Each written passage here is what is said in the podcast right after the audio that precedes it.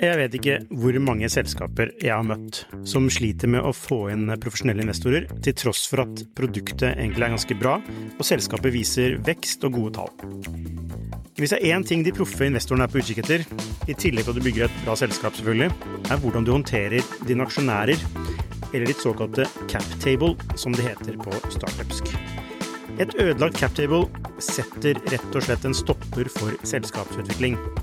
Unlisted.ai gjør det mulig for selskaper å håndtere aksje- og opsjonsprogrammer, aksjeeierboken, captable og det meste av rettigheter inn mot aksjene i selskapet på ett sted. Prøv unlisted.ai sin gratisversjon i dag.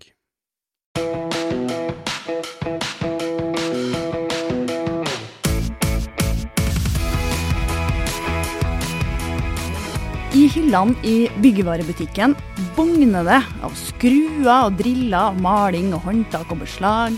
Og det som ikke blir solgt, det går i de fleste tilfeller i søpla. Det vil dagens gjest i Folk som fikser verden få en slutt på.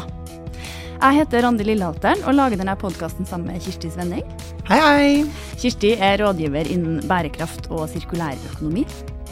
Og hun som er på besøk hos oss nå, har en doktorgrad i fysikk, men det var gründer hun skulle bli.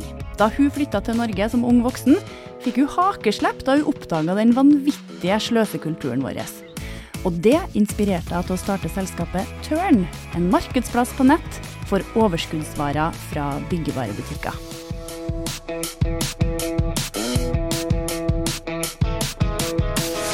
Velkommen hit, Anjali Batnagar. Takk skal du ha. Anjali, du er vokst opp i India og kom til Norge i 1990 for å studere. Da var du 21 år. Hvordan opplevde du møtet med den forbrukskulturen vi hadde i Norge? Det, jeg var bare fascinert. Men i den alderen så er man ikke så bevisst, ikke sant. Så det var Jeg syns jo bare det var veldig positivt møte med det meste, liksom. De tingene som jeg var ikke vant til, liksom, fra India, og liksom Det var mer kultur og den sosiale, alt det. Men det var litt Når jeg ble litt eldre, at jeg begynte å legge merke til liksom det med sånne små ting at eh, vi har jo liksom vært vant til å Eller vi var vant til at man skrur av lysene, liksom. Man går ut av rommet, man bare virkelig Det med oppvaskmaskin Jeg er fortsatt slik at jeg bare virkelig optimaliserer og fyller opp den helt, og Det er bare sånn helt innebygd at jeg er liksom vokst opp med null sløseri, og det er uh, Begynt å legge merke til mer og mer. Ikke sant? Også nå, jeg har jo bodd her inne lenger enn jeg bodde i India. Så, så, det er også man blir vant til ting, liksom. Kanskje man blir også selv litt bortskjemt og sklir litt i feil eh, vane. Men en del ting også som jeg føler at det er legger merke til.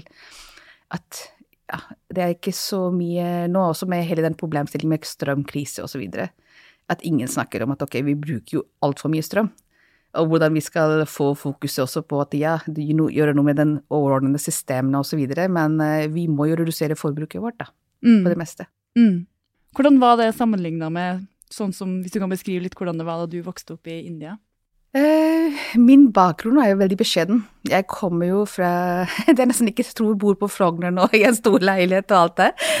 At jeg vokste opp i et eh, ettroms med tre søsken og foreldre. Um, var veldig beskjedne kår. Um, men samtidig så jeg tenker liksom tilbake på Og det var jo liksom Vi hadde lite med penger, og liksom alt ble brukt riktig. Uh, men også generelt liksom hvordan vi levde og vokste opp, bare som et eksempel. Så det er jo ekstremt store kontraster.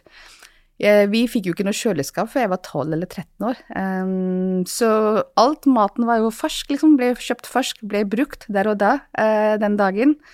Um, det fantes ikke sånn pasteurisert melk engang, så du fikk melk rett fra som en fyr borti bort, gata der, og så du kokte du for holde, at den skal holde litt lenger, men det ble brukt også i løpet av en og en halv dag.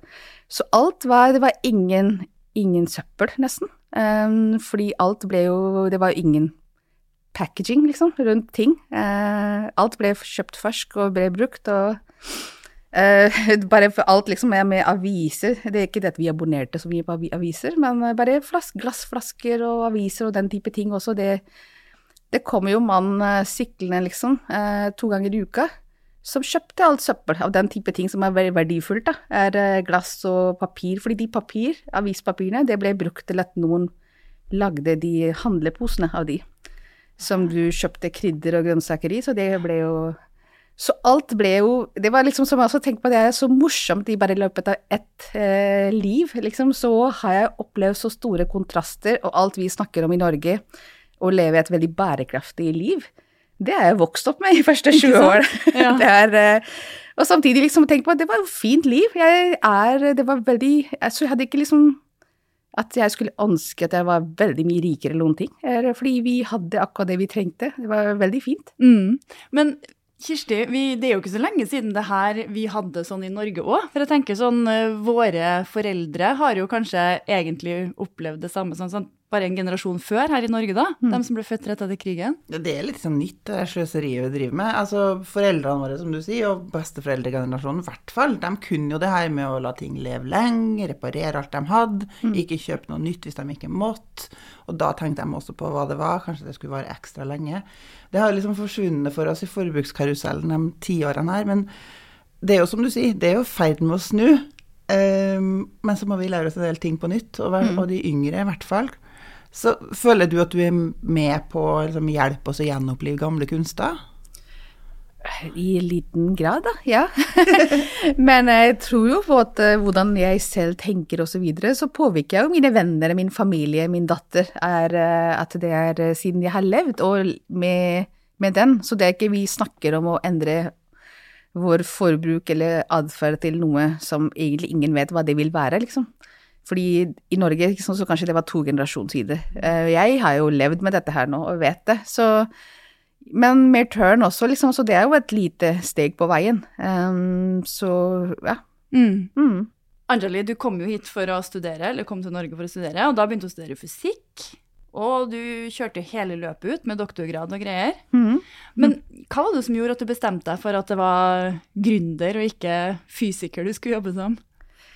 Um, eller jeg jobbet jo i mer enn 20 år da, i diverse teknologiselskaper og brukte det som med, med realfagbakgrunn. Da. Eh, men det er jo bare et eller annet indre drive. At eh, når man har jobbet i alt fra veldig store selskaper til mellomstore til litt mindre selskapene, så er det liksom at man vil um, det med mening, da, når man blir litt eldre også, det blir jo med veldig mye mer. Ok, At jeg har jo veldig lang, veldig tung akademisk bakgrunn, lang karrierevei, og jeg har lært veldig mye med hvordan man skal utvikle produkter og riktige tjenester. Så det med min bakgrunn med kombinasjon med teknologi, men også brukersentrert design, at hvordan man skal også bruke design til å gjøre tjenester som kan endre atferd, det føler jeg at det har jo vi sant, jobbet med andre og andre kunder osv., men det har jeg så, vært så overbevist om, og det er når du ser at hvordan, hvilken vei samfunnet går, så jeg er jo litt opptatt av at ok, hvis du skal gjøre noe, endre atferd, så man må gi folk valg som er bedre enn det de er vant til i dag, rett og slett. At, eh, og samtidig liksom at det er eh, på, ok, Jeg er bedre rusta til å gjøre den, da, men det jeg manglet, da, det er en idé. Ok, Hva skal jeg ta tak i? Ja, Men du begynte jo først med en, eh, et Mm. nettsted for vintagebutikker. Ja, eller enda før det, så var jo at jeg tenkte på at ok, det med klesdeling, da. Fordi det var det jeg tenkte på at ok, jeg hadde ikke noen konkret idé, men det er også klær, kvalitetsklær, det er også veldig underbrukt ressurs i samfunnet her. Um, så så tenkte jeg ok, men hvorfor det? Nå snakker jeg om liksom begynnelsen av 2017. Så så tenkte jeg ok, nå er vi kanskje modne for at vi kan de litt mer kvalitetsklær, at vi kan leie til hverandre. Fordi selv om jeg deler jo mye klær med venninnene mine osv., jeg ok, jeg gjør det litt mer systematisk. Så det var det jeg begynte med, og så var det for tidlig. Um, fordi det er også greit at hvis man skal lage en kommersielt bærekraftig tjenestene, så sier man at da du kan ikke endre alt på en gang, rett og slett. da. Og det med gründerselskap, det er en utfordring, og du skal også få det til å bli kommersielt bærekraftig også. Så det gikk liksom ikke bra, og da endret jeg konseptet til med vintagebutikkene. At det er, eh, ja, det er en tjeneste at jeg kjøper jo bare brukt nå, klær. Men jeg har ikke tid til å tråle loppemarkedene og gå på UF-butikkene. Og der er så mye som jeg vet også det er masse syntetisk og dårlig. Så jeg vil bare ha kvalitetsklær. Um, og det tenker jeg på at hvis man skal samle alle vintagebutikkene fra hele Europa et sted, Og de er jo det de butikkeierne de er som er veldig um, lidenskapelig opptatt av det mote og kvalitet, da. At de gjør den håndplukking. Så tenk på, da har jeg mulig for meg å kjøpe litt kvalitetsklær fra butikk i Berlin, Paris, et sted. Og hvis vi får det levert også til meg enkelt, så skal det funke. Så det var den ideen. Ja, det er en veldig god idé, da. Jeg tror jo på det, rett og slett. Men uh, det var jo en del hindringer som gjorde at det ikke gikk, da, i uh, den grad. Ja. Så jeg tror Ja. Så Du har sagt at du prøvde å løse et problem som ikke var verdt å løse. Eh, og liksom, det kommer på kommersielle. Er, eh, for det er så mye som skal stemme. Um, og det rett og slett liksom at jeg tenker på de vintagebutikkene, da, de som jeg skulle løse et problem for at ok, gi dem flere kunder. Um, og for kundene eh, gi dem bedre utvalg, lett tilgjengelig. Men det med Det er også liksom Jeg føler at vi kvinner Det er en del vaner vi har fått ødelagt da, med den fast fashion at selv om vi mener alle sammen at ja, vi skal leve mer bærekraftig, vi skal kjøpe brukt, men vi vil også samtidig ha ting veldig billige, eh, og er ikke villige til å betale for, for det. Eh, at noen gjør det arbeidet, at de håndplukker ting.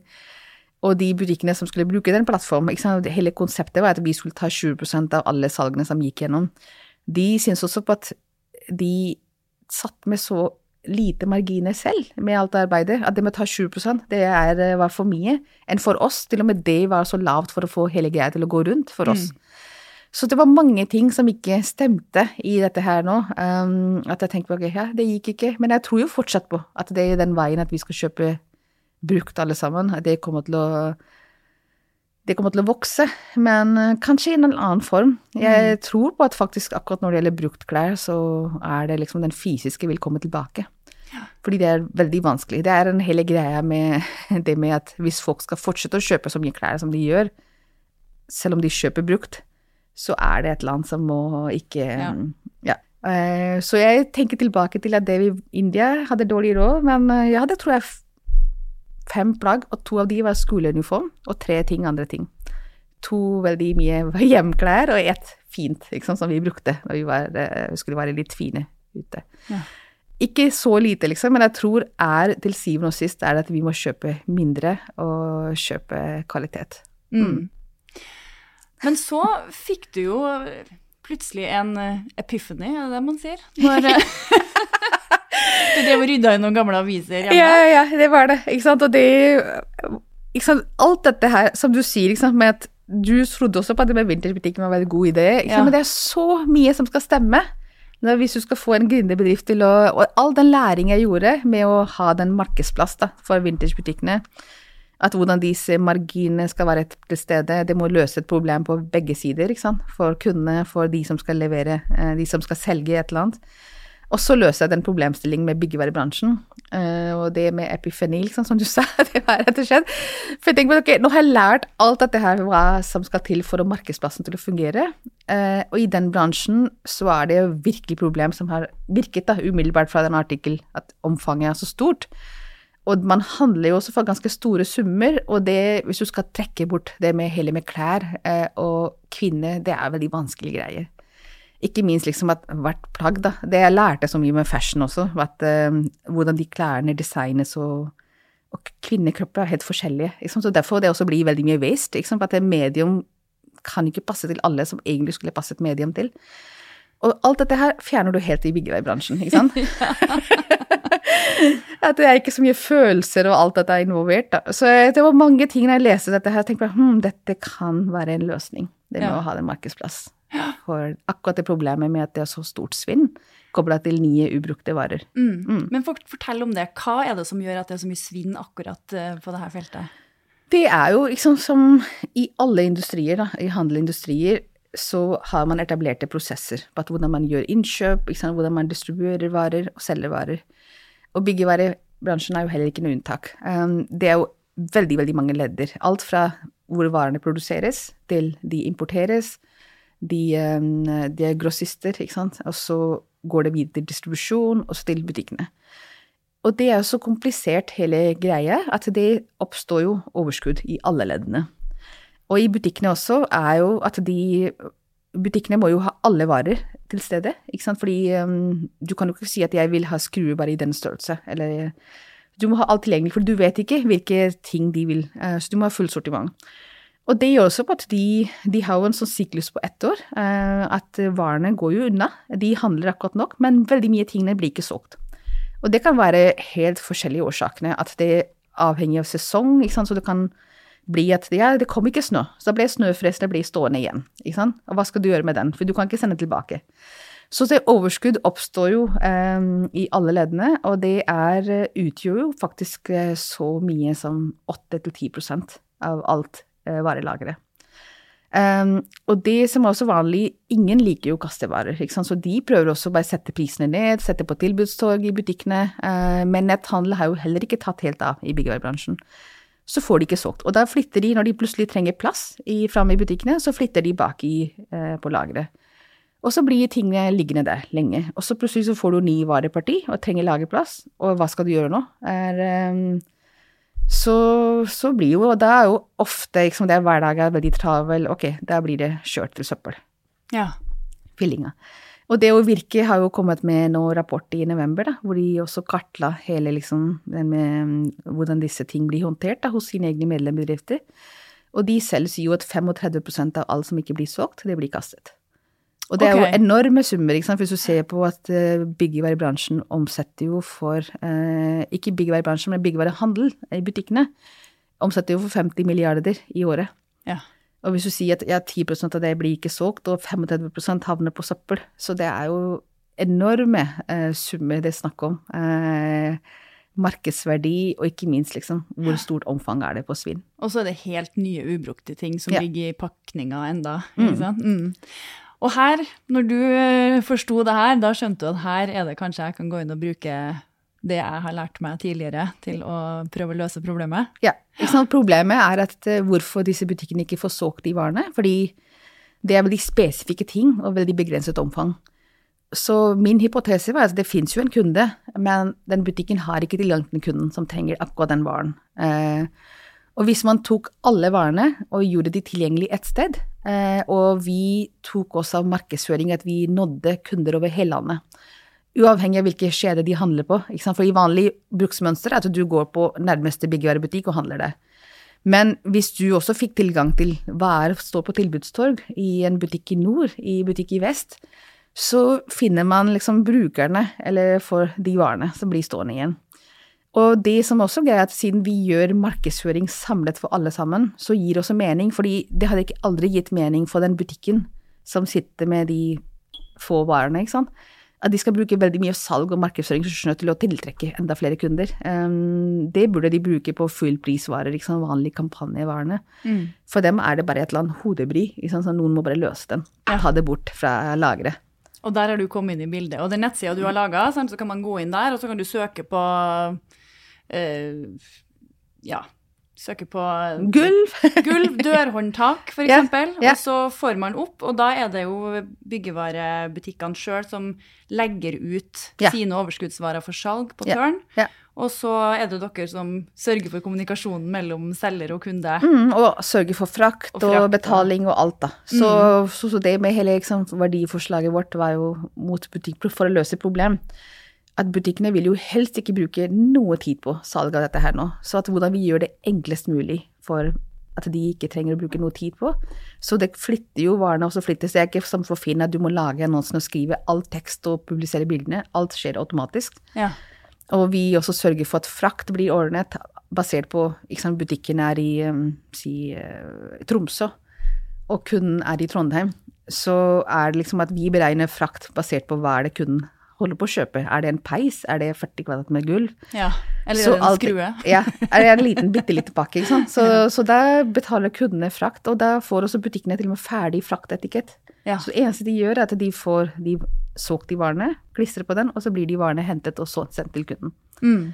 Så, ja, hvordan har responsen vært da fra byggevarekjeder? Veldig positivt. Ja. Så de blir jo helt overrasket. Oi, er det så enkelt? Ja. Det, eh, og det er jo det vi vil, liksom. For det var hele hypotesen min var at hvis du skal fungere, så må man gjøre det veldig enkelt for butikkene. Mm. Nesten liksom flåsete sagt at det er nesten lettere for dem å selge de varene via Tørn enn å kaste dem. rett og slett. Ja, ok. Ja, for det Fordi hvis de skal kaste dem, så må de betale veldig mye gjenvinningskostnadene, og så har de jo opptatt lagerplass over lang tid. Så, så, så tenk på at det må bare bli en stor vinn for dem, Ja. rett og slett. Mm. Men på andre sida, da, forbrukerne, hvordan har responsen vært der? Kjempebra. Eh, Folk handler og handler, liksom, fordi nordmenn elsker jo tilbud. Ja. og så står det jo veldig tydelig på nettsida di hva de kosta før, og hva Ja, de koster nå. ikke sant? Fordi Ja. det er rett og slett at de varene selges jo rundt for kostpris.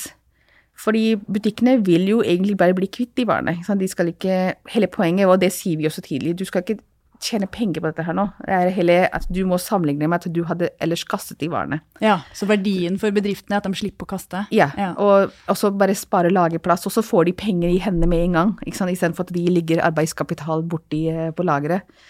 Så, og for brukerne, rett og slett, at sant, du kjøper nye, ubrukte, skikkelig kvalitetsvarer for uh, veldig lav pris. Mm. Og det elsker de, og da får de levert det hjem også, så det er veldig enkelt for dem òg.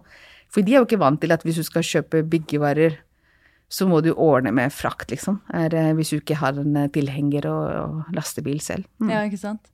Men hvordan tjener Tørn penger oppi det her, da? Vi tar jo denne, igjen en provisjon da, på alle salg som går via Tørn. Uh, hmm. Mm. Ja. Så det er jo, jo mer jo mer omsetning det er, jo mer kan dere utvide Ja. virksomheten. Men liksom, som sagt, vi tar jo bare provisjon, så det er, vi er jo oppbyggingsfase. Eh, og det er jo rett og slett at vi må Det var også Jeg feilet i forrige eh, prosjektet. Fordi for å få slik provisjonsbasert modellen, så må man ha ekstremt mange salg eh, gjennom plattform før det gir mening. Og, så, men i dette tilfellet så ser det ut til å utvikle veldig, veldig bra. Da. Mm. For nå ansetter dere flere. Ja. Ja. Så nå blir vi jo 1. mars blir vi jo 15. Eh, og i Sverige, vi lanserer jo Sverige i februar, så der eh, ansatte vi ja, porsjon nummer to i går. så ja. Gratulerer. takk. Men Kirsti, det her er jo, det er jo veldig herlig å sitte og høre på er som faktisk eh, løser et reelt problem. Mm. For det er jo helt katastrofe hvor lønnsomt det er å kaste ting i det landet her. Ja, altså loven i dag sier at hvis en vare er verdt mer enn 100 kroner, så får du både uttaksskatt og uttaksmoms hvis du skal gi det bort. Så det er altså, hvis en butikk ikke får solgt en vare, så, det, så lønner det seg for dem å kaste den, sånn som Anjali sa, i stedet for å sørge for at den får et lengre liv eller får en ny eier. Uh, nå har nylig KrF lagt frem et forslag i Stortinget på å fjerne merverdiavgift på varer som gis bort. Uh, Den skal behandles i løpet av vårsesjonen uh, 2022. Og de sier jo, og det skjønner jo vi også, at det vil jo ikke løse alt å gjøre det gratis å gi bort varer. Men det vil jo være et viktig skritt på veien. Og så har KrF da i samme sving sendt skriftlig spørsmål til finansminister Vedum, og han har svart at det ikke er aktuelt å endre reglene. Så det er jo åpenbart en litt sånn tung materie. Men ser du som er liksom inni det her hver dag, er det noe bevegelse på det området her? Skjer det noe på avgiftsfronten? Er det, på en måte, hva, hva vil du helst at skal skje her? For din eh, virksomhet, og også for, for at det skal bli mer vanlig å bruke overskuddsvarer, da? Jeg tror i hvert fall akkurat i den konteksten eh, er at eh, i dag er det jo slik at eh, jo lenger butikkene holder på de varene, så kan de skrive ned i regnskapet. Eh, og det er også som du sa, at hvis de kaster den, eh, eller at de Så det eneste alternativet for butikkene eh, er enten å kaste den eller selge den. Og får de, de får ikke solgt, ikke sant. Og derfor turn er jo faktisk at det er eh, at gjennom dem så får de solgt det. Er, eh, og da kan de realisere det tapet de gjorde den på allikevel. Så derfor tenk på at ok, vi er jo akkurat innenfor de rammene, at det allikevel gir mening for butikkene. Ja, for Eh, butikkene er ikke nødt til å betale noe skatt for å selge hos dere. Nei. Nei. Så, så det blir jo helt vanlig. At det er moms, ikke sant. Det er vanlig moms og alt der. Um, og det hadde vært kanskje vanskelig også bare dokumentere at, ikke sant, hva som kommer på turn. Selv om vi er veldig nøye at det er Og det er også vår egen troverdighet, fordi vi blir jo kontaktet av små butikkene som vil bruke Turn som en vanlig nettbutikk, da, fordi de har ikke noe eget, og de syns det er så enkelt. Men der er vi veldig strenge på at ok, det er kun for overskudd og ikke vanlige varer. Ja. Eh, bare for å ha en eh, Men jeg syns jo på at eh, generelt for bransjen at det med der, der har jeg mer tro på utleie av verktøy og alle de type tingene, da. og det for å øke den type veldig um, At de gjør det utleie lønnsomt osv., så, videre, så er jeg veldig for at man må tenke på de uh, reglene ikke sant, for moms og Bare for å øke den type atferd, da. At ikke bare alltid man bare kjøper nye, nye, nye ting. Mm. Og for butikksidene, så det er også rett og slett at hvis de blir lønnsomt for dem også med å leie ut liksom type utstyr, så ble brukt én gang for privatmarkedet. Proffe bruker jo de ting ofte, men veldig mange private trenger jo ikke så ofte. Så hvordan man skal legge til rette for utleie av byggevarer og verktøy spesielt, da. Mm. Både Jernia og Karl, mm. Klass Olsson gjør jo det. Mm, og Max også, gjorde det. Ja, Max, ja og mm. også Deichman. Mm. Eller altså biblioteket kan man jo leie drill på, for eksempel. Mm. Det er jo litt gøy. Ja, ja, ja. Og ikke sant, derfor, hvordan, hvilke insentiver skal man gi forbrukerne? Mm. Så, og det skal jo bevissthet til, fordi folk bryr seg ikke hva ting koster. Inntrykk Så liksom, det tenker jeg også på at hvordan man skal gjøre det convenient. Er, det er jo det som er greia. At for folk at med å kjøpe en drill til 1500 eh, kroner, er, eh, det er enklere enn å leie noe og betale det 300 kroner, bare fordi du må gå et bestemt sted og hente den og levere ja, tilbake. Ja. Anjali, hvor er tørn om tre år? Om tre år er vi jo Jeg tror utvikling i Sverige skal gå mye fortere enn i Norge. Ok, hvorfor det? Eh, jeg tror det med miljøbevissthet det er kommet man mye, mye lenger i Sverige blant forbrukerne. Eh, det ser vi helt tidlig når vi snakker der med alle aktørene. Mm. Så, så, på konsumentsiden um, Før jeg svarer på spørsmålet ditt, ja. det var også veldig påfallende for oss at når vi lanserte Turn, du vil ikke tro at i første omgang, for oss som jobber med turn, det er miljø som har vært drivkraft. Men i første ett år så vi helt bevisst, fordi vi gjorde sånn AB-testing, at vi ikke snakket om miljø i det hele tatt, og svin. Bare fokus var på tilbud, tilbud, tilbud. Og til slutt, fordi det er det som At hvis folk ser at det er noe å snakke om, så du får mindre respons. Eh, mens det er ikke slik i Sverige. Det ser vi allerede, fordi vi holder på å etablere. Og det er også mot leverandørsiden også. Så tilbake til om tre år, så tror jeg vi er ganske godt etablerte i Sverige. Eh, Norge også får litt smitteeffekt fra at hvis vi går og vokser bedre i Sverige og i Danmark, altså at vi er der. Det blir spennende å følge med på. Vårt faste spørsmål til alle gjestene. Hva er ditt bærekraftige hverdagstips? Mm, det er jo Det er jo som jeg sa at jeg vokste opp med. Tenker et uh, mindre matsvinn. I hvert fall fylle opp um, det, tenker jeg at uh, at det er veldig fristende når jeg skal dra hjemmefra og sette på oppvaskmaskin eller sette på vaskemaskin. Jeg gjør ikke det. ikke sant? Det er at det er Jeg sørger for at ting er fullt uh, når du kjører det. Um, bruke litt mindre eh, alle disse kjemikaliene, såpe og ting. Jeg ser også eh, på at nordmenn også, det er en ting som jeg også la merke til, at eh, det er fram med spray og kjemikalier på det enkleste ting. Jeg tenker på ja, du kan bruke et våt klut og bare tørke ting også, for det meste.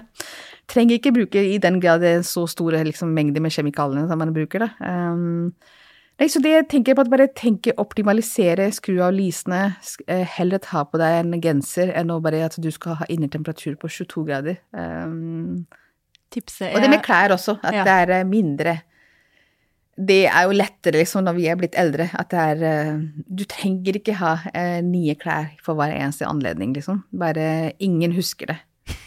Nei.